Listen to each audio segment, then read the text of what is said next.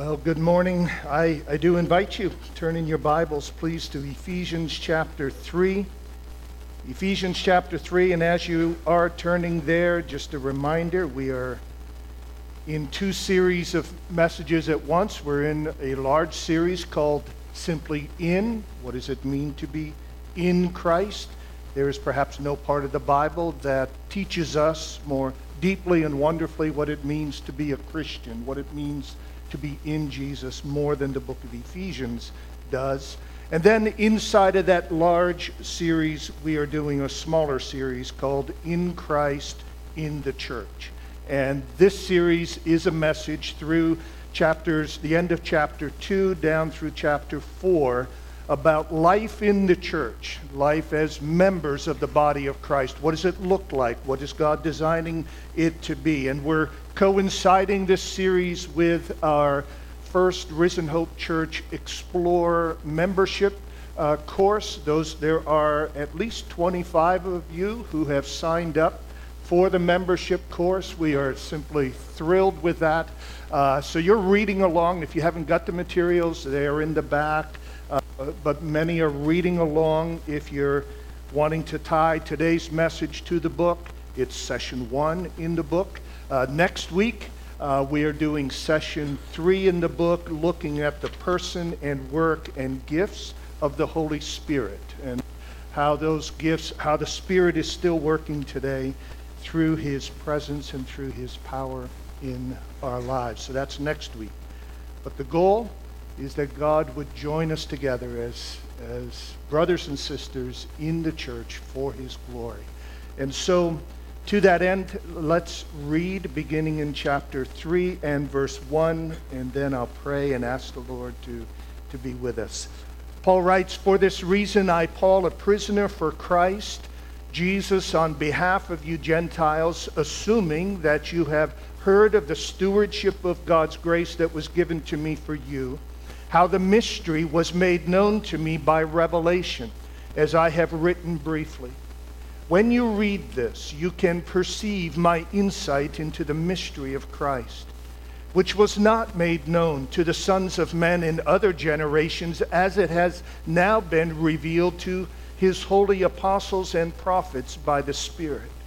This mystery is that the Gentiles are fellow heirs, members of the same body, and partakers of the promise that is the promised Holy Spirit in Christ Jesus through the gospel.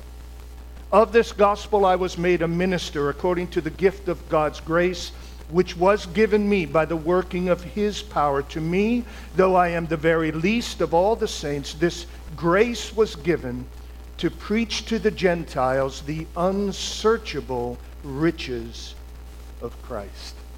Let's pray. Oh Lord, above our Father in heaven, please stir in all of us a faith that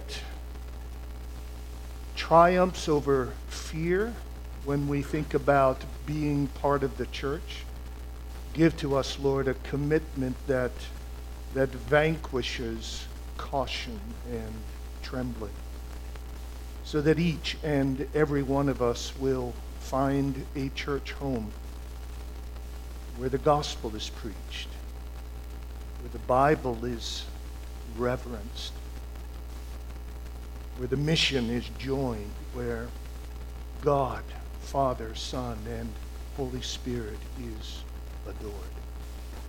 Father, grant that each of us would find such a home and live there and dwell there and serve there. And Father, this morning we think of such homes, such dwellings, such local churches. We, we think of the Sovereign Grace Church, our sister church in Marlton, and Warren Betcher, our dear brother in the Lord, and his team of leaders there. And we just pray that you would bless them this morning.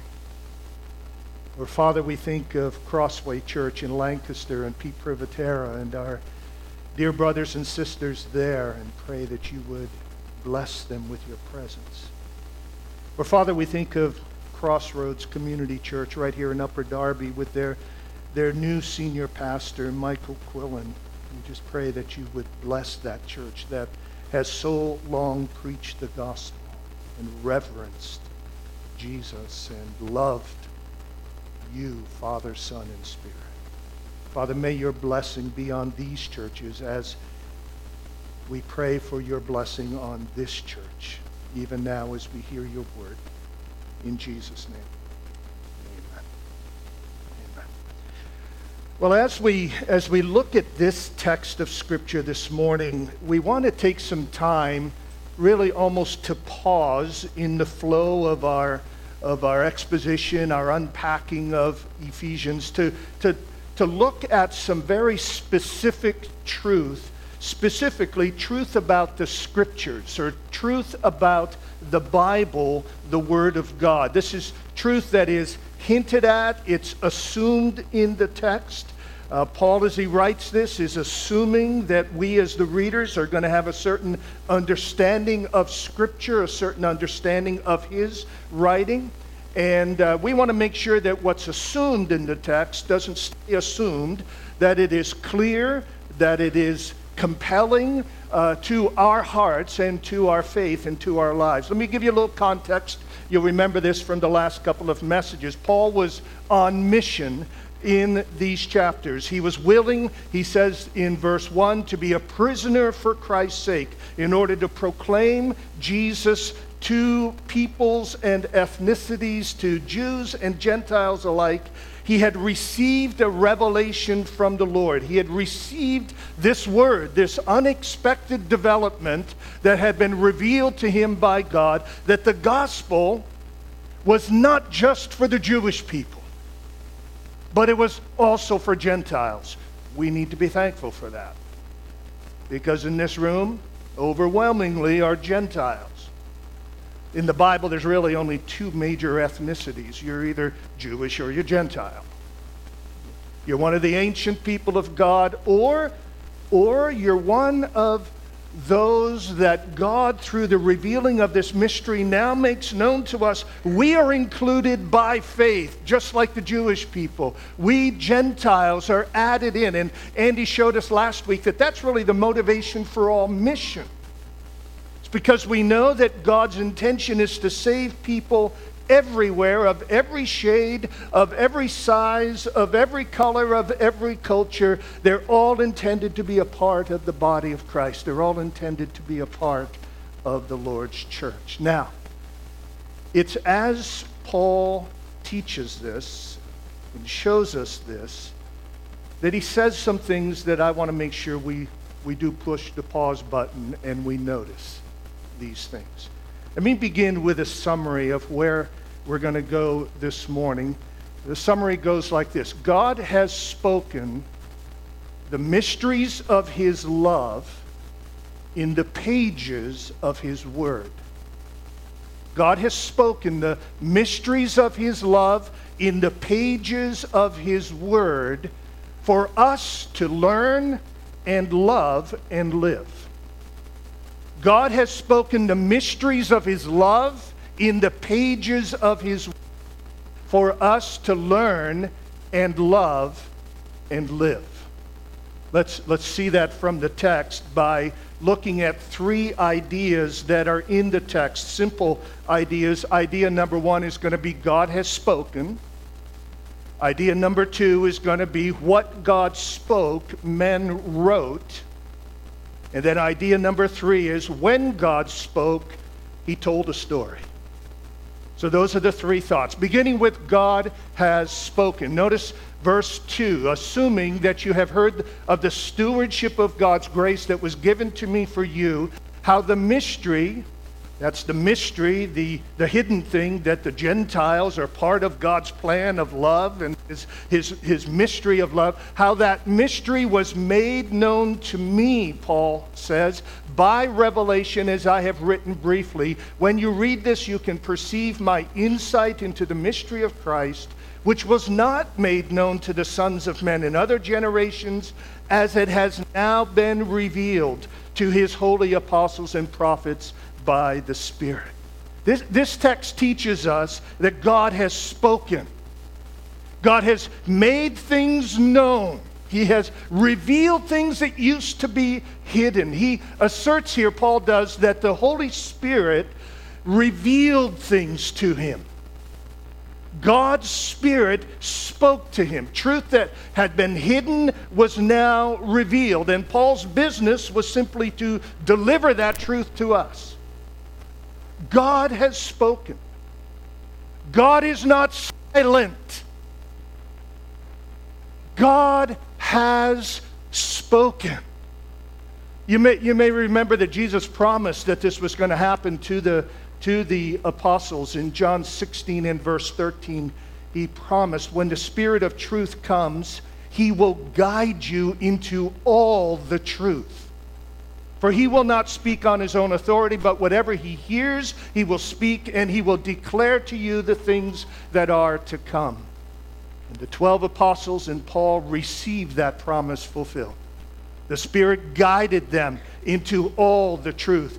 Everything that we need to know in order to believe and in order to live. The whole truth of who God is and how we are to relate to Him, that was given to the apostles and they delivered it to us. God has spoken. This is radical, folks. This, this is a truth that is, that is, in case you haven't been aware, this, this is a, a truth under fire in our generation. It's been under fire in every generation. It was under fire back in the Garden of Eden when, uh, when Satan said to Eve, Has God really said?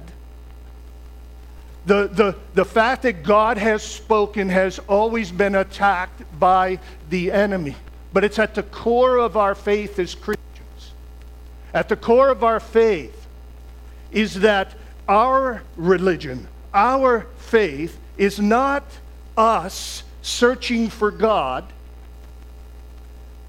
and discovering God, but it's God searching for us and disclosing himself to us. In today's world, religion is looked at, well, how do I like to think about God? What is my perspective on God? It's irrelevant what you like to think of when you think of God. Your perspective on God doesn't matter. What matters is how he discloses himself to us, who he really is, and how he has revealed himself to us. It's not about us discovering him, it's about him discover, disclosing himself to us. God has spoken. God has spoken. And so the big question of our life, just fundamentally as we start this morning, is do we think of God as we like to think of him? Assuming that he's silent and somehow or other we're to stumble and bumble along in the dark to try to find him? Or do we think of God as he has revealed himself to be? Do we live aware that God has spoken. Someone here may say, well, you know, Tim, that's, that's all fine and good, but uh, even if he has spoken, Paul lived a long time ago, so what good is that to us? Not much good in God speaking to ancient men. Well, that's why we need truth number two. Truth number one, God has spoken. Truth number two, what God spoke, men wrote. What God spoke, men wrote. And we can, we can miss this so easily in the text uh, because Paul assumes that we're going to get it. But you know, notice what he says in verse 3 How the mystery was made known to me by revelation, as I have written briefly. When you read this, you can perceive my insight into the mystery of Christ. There's, there's, two, there's two assumptions there in the text, two claims really that Paul is making. The first one is that what God spoke, he wrote. I have written this briefly. So Paul wrote down what he received from the Lord. And why did he do that?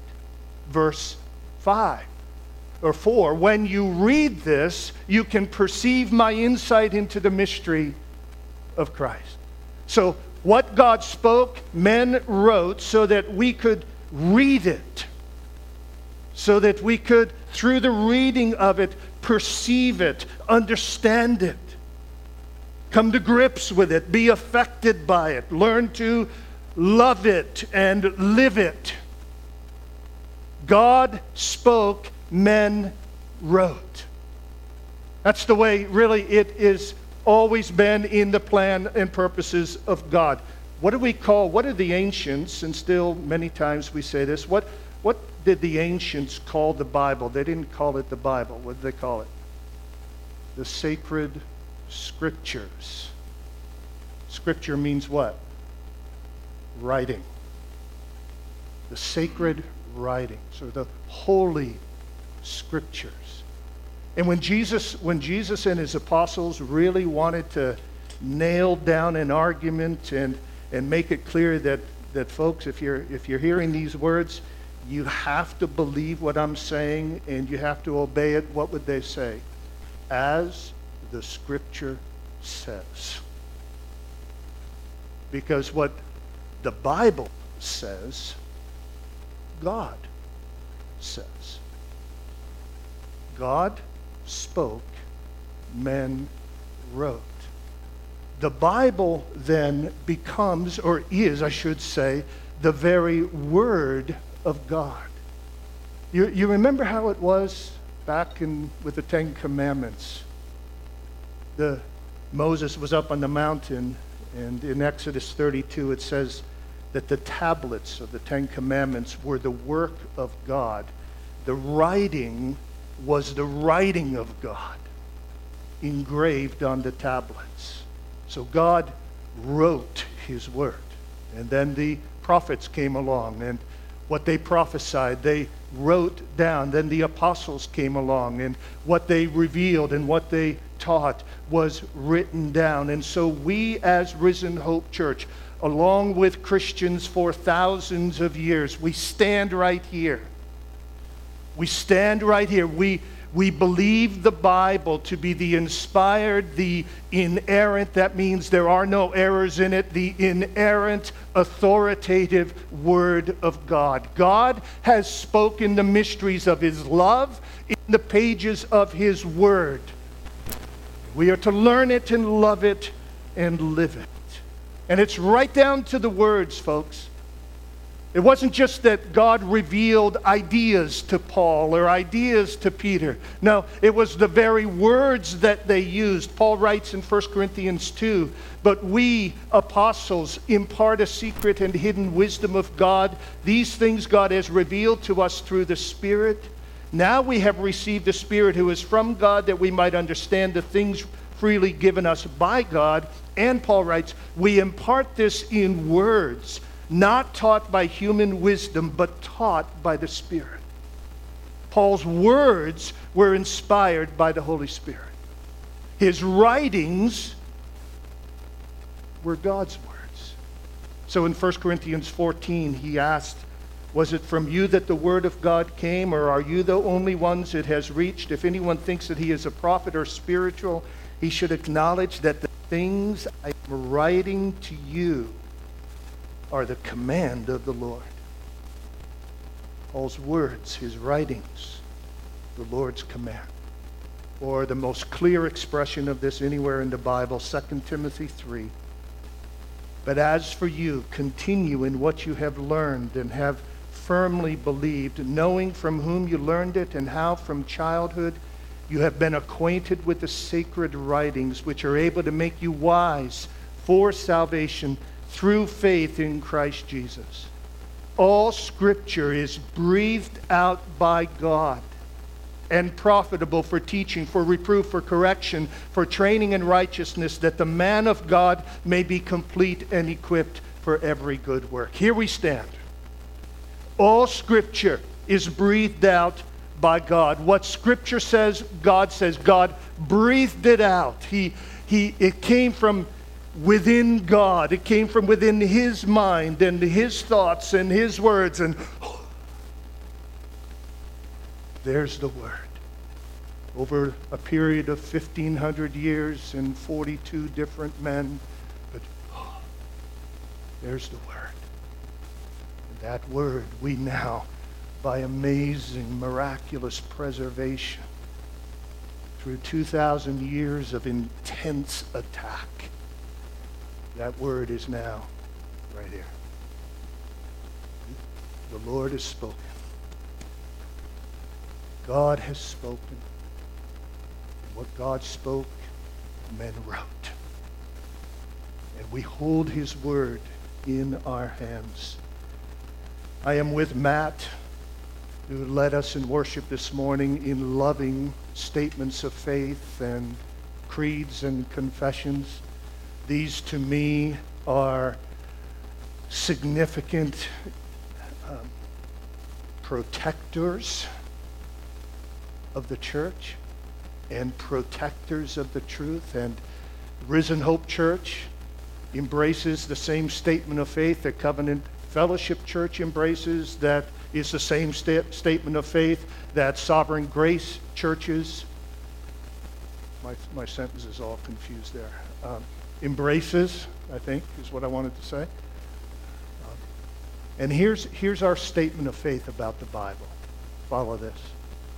We accept the Bible, including the 39 books of the Old Testament and the 27 books of the New Testament, as the written Word of God. The Bible is the only essential and infallible record of God's self disclosure. It leads us to salvation through faith in Jesus Christ, being given by God. The scriptures are both fully and verbally inspired by God. Therefore, as originally given, the Bible is free of error in all it teaches, and all believers are exhorted to study the Scriptures and diligently apply them to their lives. The Scriptures are the authoritative and normative rule and guide of all Christian life, practice, and doctrine. They are totally sufficient and must not be added to, superseded, or changed by later tradition, extra biblical revelation, or worldly wisdom. Every doctrinal formulation, whether of creed, confession, or theology, must be put to the test of the full counsel of God in Holy Scripture. Here we stand. This is what risen hope believes. God has spoken the mysteries of his love in the pages of his word for us to learn and love and live. What God spoke, man wrote. I want to pause here to make sure that the implications and effects of this hit home to us. There's, there's a wonderful text in the Old Testament Exodus 33, where we read this Moses used to take the tent and pitch it outside the camp, far off from the camp, and he called it the tent of meeting. And when Moses entered the tent, the pillar of cloud would descend and stand at the entrance of the tent, and the Lord would speak with Moses. Thus the Lord used to speak with Moses face to face as a man speaks to his friend. And when Moses turned again into the camp, his assistant Joshua, the son of Nun, a young man, would not depart from the tent. This, this passage just affects me. It, it is just a glorious text. It's awesome, and you got to love Joshua. He would not depart from the tent. Why? Because it was in the tent where God spoke. Spoke to Moses face to face as with a friend. And you and I can be tempted in hearing this to think, oh man, with envy, oh man, that God would do that today. But friends, if you understand the scriptures, what they are, God spoke, man wrote. That means if you will, that this is an abiding tent of meeting. This means that every time you pick up this book in your quiet place of devotions and, and prayer, it is a tent of meeting. It means that every time you study God's Word and meditate on God's Word, that is a tent of meeting. It means that every time you hear the Word of God preached, to the degree that the preaching is faithful to God's word, spoken in accordance with God's word, with the heart of God, with the love of God, for the people of God, and for the glory of God, to the degree that that's happening, it's a tent of meeting. God is speaking to his people. holding a Bible in your hand is, in a very real sense, being in a constant holy place.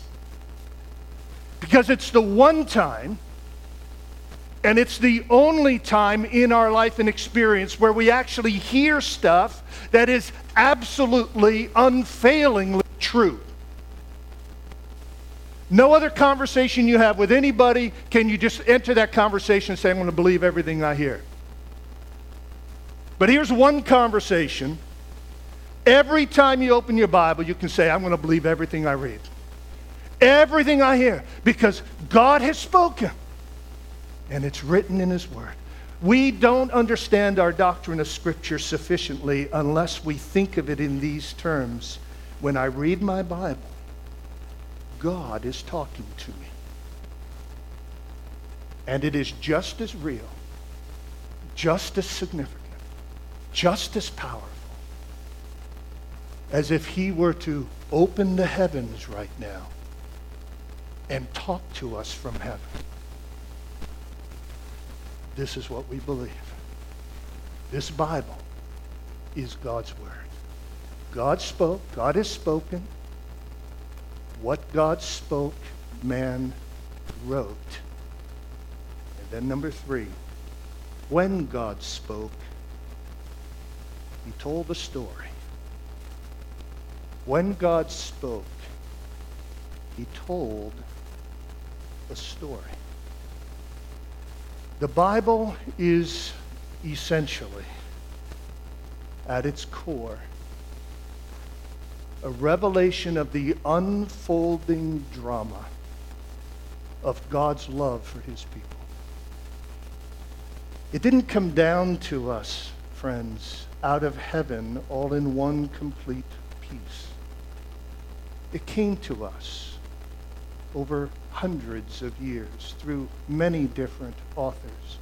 And with each new inspired writing, there was a little bit more of the story told a little bit more of the character of God revealed, a little bit more of Jesus revealed, a little bit more of his love revealed, a little bit more of his glory unveiled. The story unfolds. That's why Paul says here that he received things that had been hidden before what Isaiah got and Jeremiah got. Do you know you know more than Isaiah did? Do, do you realize the privileged place you and I are in today? We, we know more than David and Moses and Isaiah and Jeremiah. Because now the story, the full story is told. What a story it is it, it starts, there's a kind of prequel to the story. Eternity past before God made anything. And there was God, all by himself. But not quite all by himself. Father, Son, and Holy Spirit, one but three, living together, if you will, in eternal, perfect love and joy. And in the fullness of that love, Act 1, creation. And the love and the power and the goodness of God overflowed. And he spoke a universe into existence. And he made it magnificent. He made it glorious. And then he created a planet within that universe called Earth. And then on that earth, he created a garden. And in that garden, he put Adam and Eve. And and he said, I want you to be my image bearers in this world. He created a paradise. And he said to humans, enjoy it. Enjoy it. Only follow me and obey me, but enjoy it. Act two, the fall. Where in Genesis chapter 3, Adam and Eve brought into the story sin and willfulness and defiance. and Said to God, no, we're going to do it our way. And the effects of that have been with us to this very day. All the sorrow and all the suffering and all the misery all the heartache and heartbreak that we experience on planet Earth can all be traced back to Act 2, to chapter 2 in the story. Chapter 3, promise.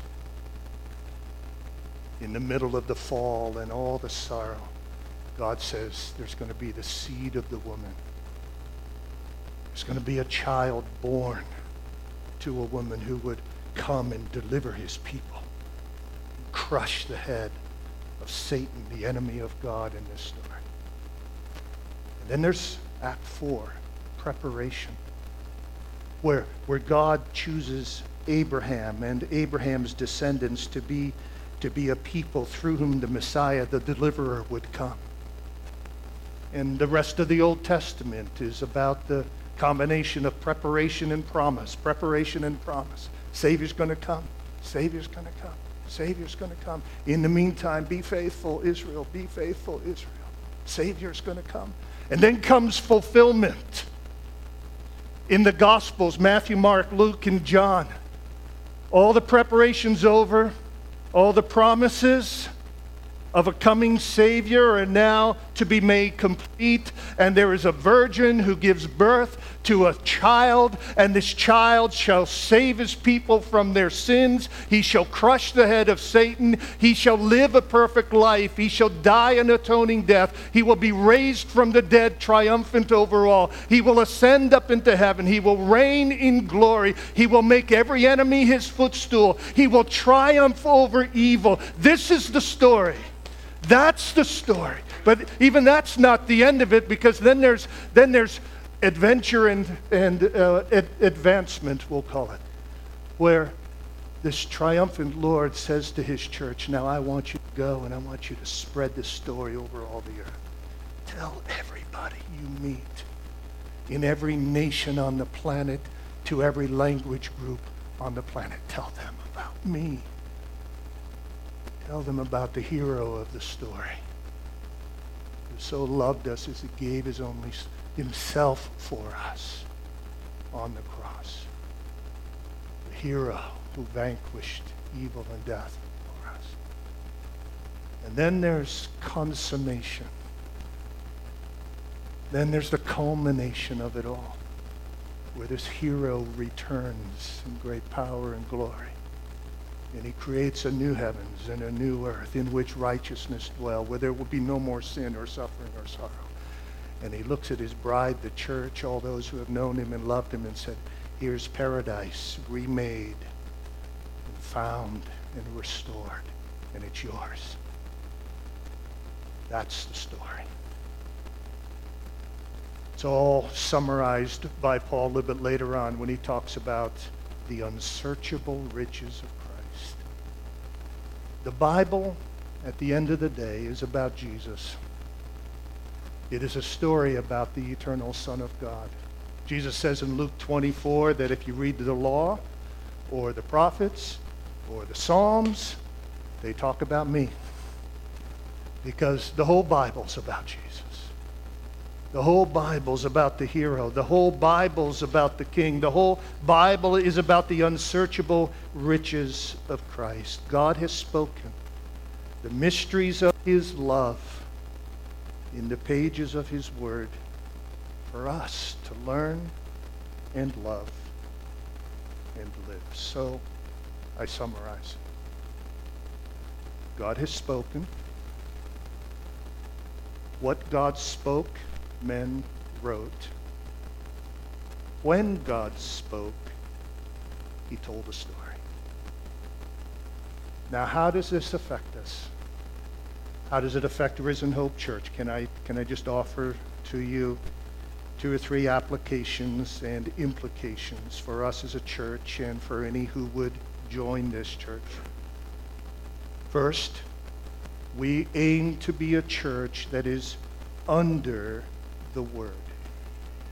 Under the Word. As pastors and as a church, we seek to be consciously under submitted to the authority of the Word of God.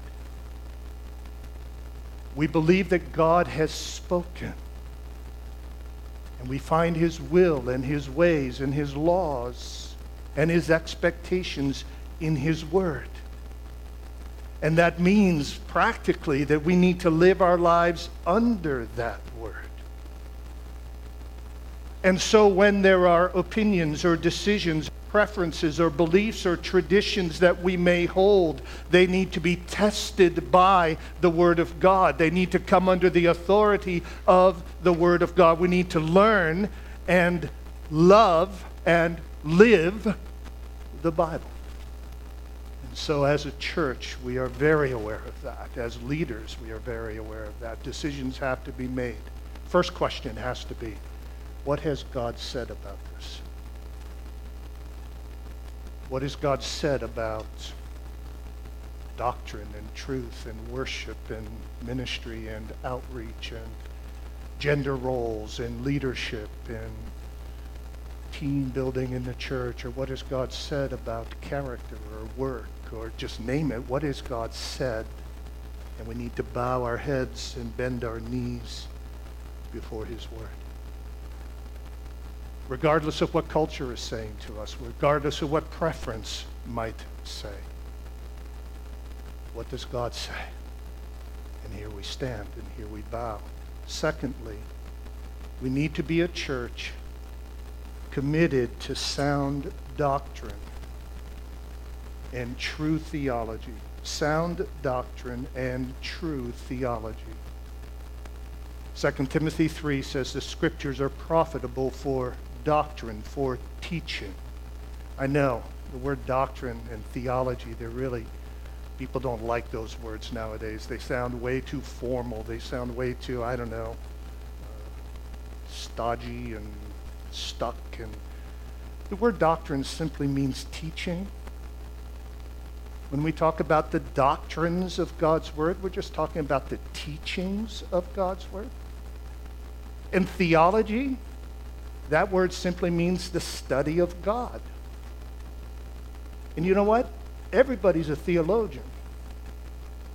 Remember, I mentioned a couple of weeks ago Sheila.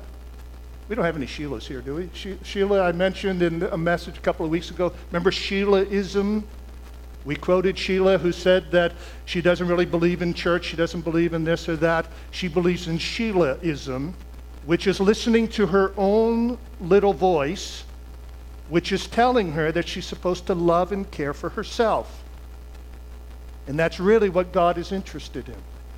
That doesn't sound very theological or doctrinal, but I'm here to tell you she's a theologian. She believes some very distinct things about God. Among them are that God doesn't care what we think about God. She believes that all that really matters in God's eyes is that we listen to our own little voice. She has a theology, it's just not a very good one. We are all theologians. You have a view of God. You have an understanding of who God is. The real question for all of us is are we good theologians or bad theologians? Or are we growing theologians? Are we those who are so into the Word of God? Are we those that are so into the Bible, into the Holy Scriptures, that we are taking our theology and our doctrine from His Word rather than from our preferences, from our instincts, from our impulses, and the rest? It's not Sheilaism.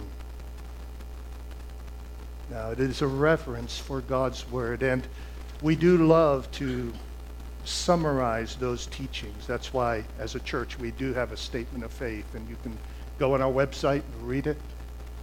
Um, there's a few copies of it in the back.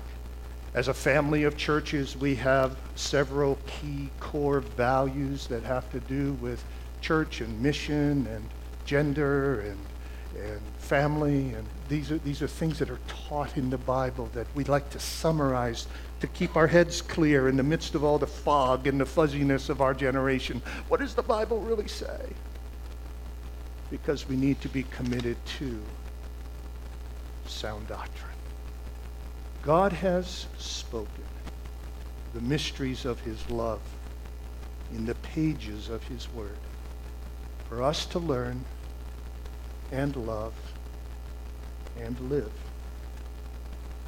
Remembering that the mysteries of his love are made known primarily in the person of his Son, in the work of his Son. Ultimately, what we want to do with our lives is to spend them studying Jesus.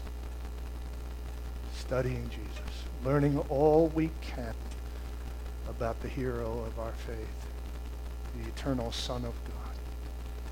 Folks, it is as we as we have this view of the Bible that the rest of life begins to clarify for us.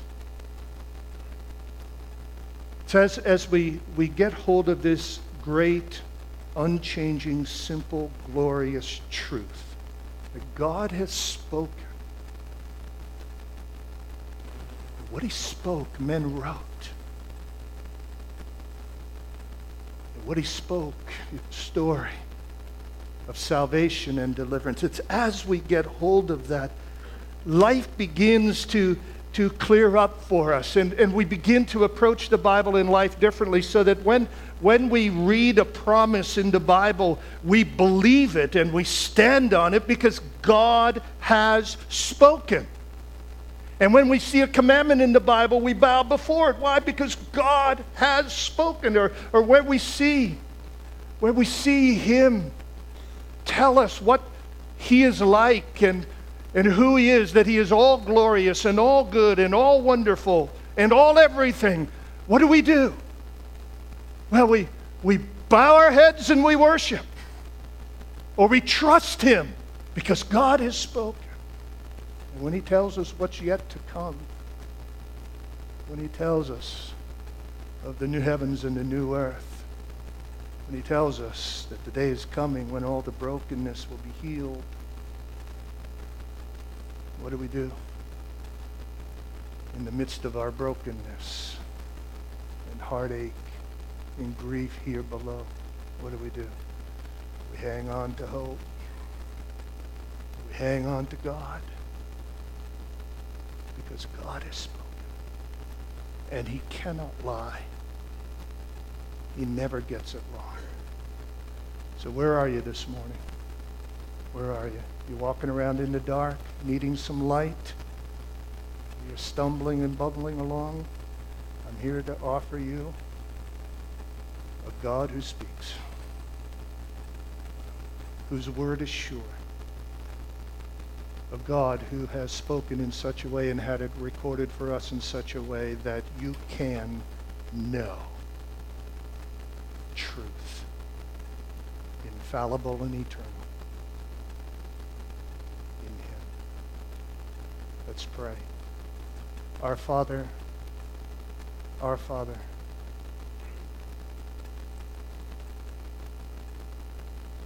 do what only you can do in our hearts. Convince us of the truth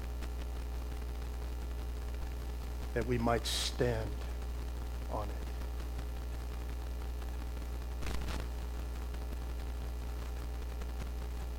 give to every single heart here the gift of repentance and faith so that they will open your word and hear your voice and live and live and live.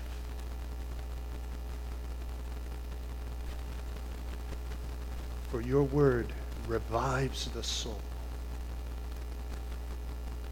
and gives light to the simple, to the ignorant, to all of us, O Lord. Speak, O Lord. Speak, O Lord, we ask. In Jesus' name. Amen. These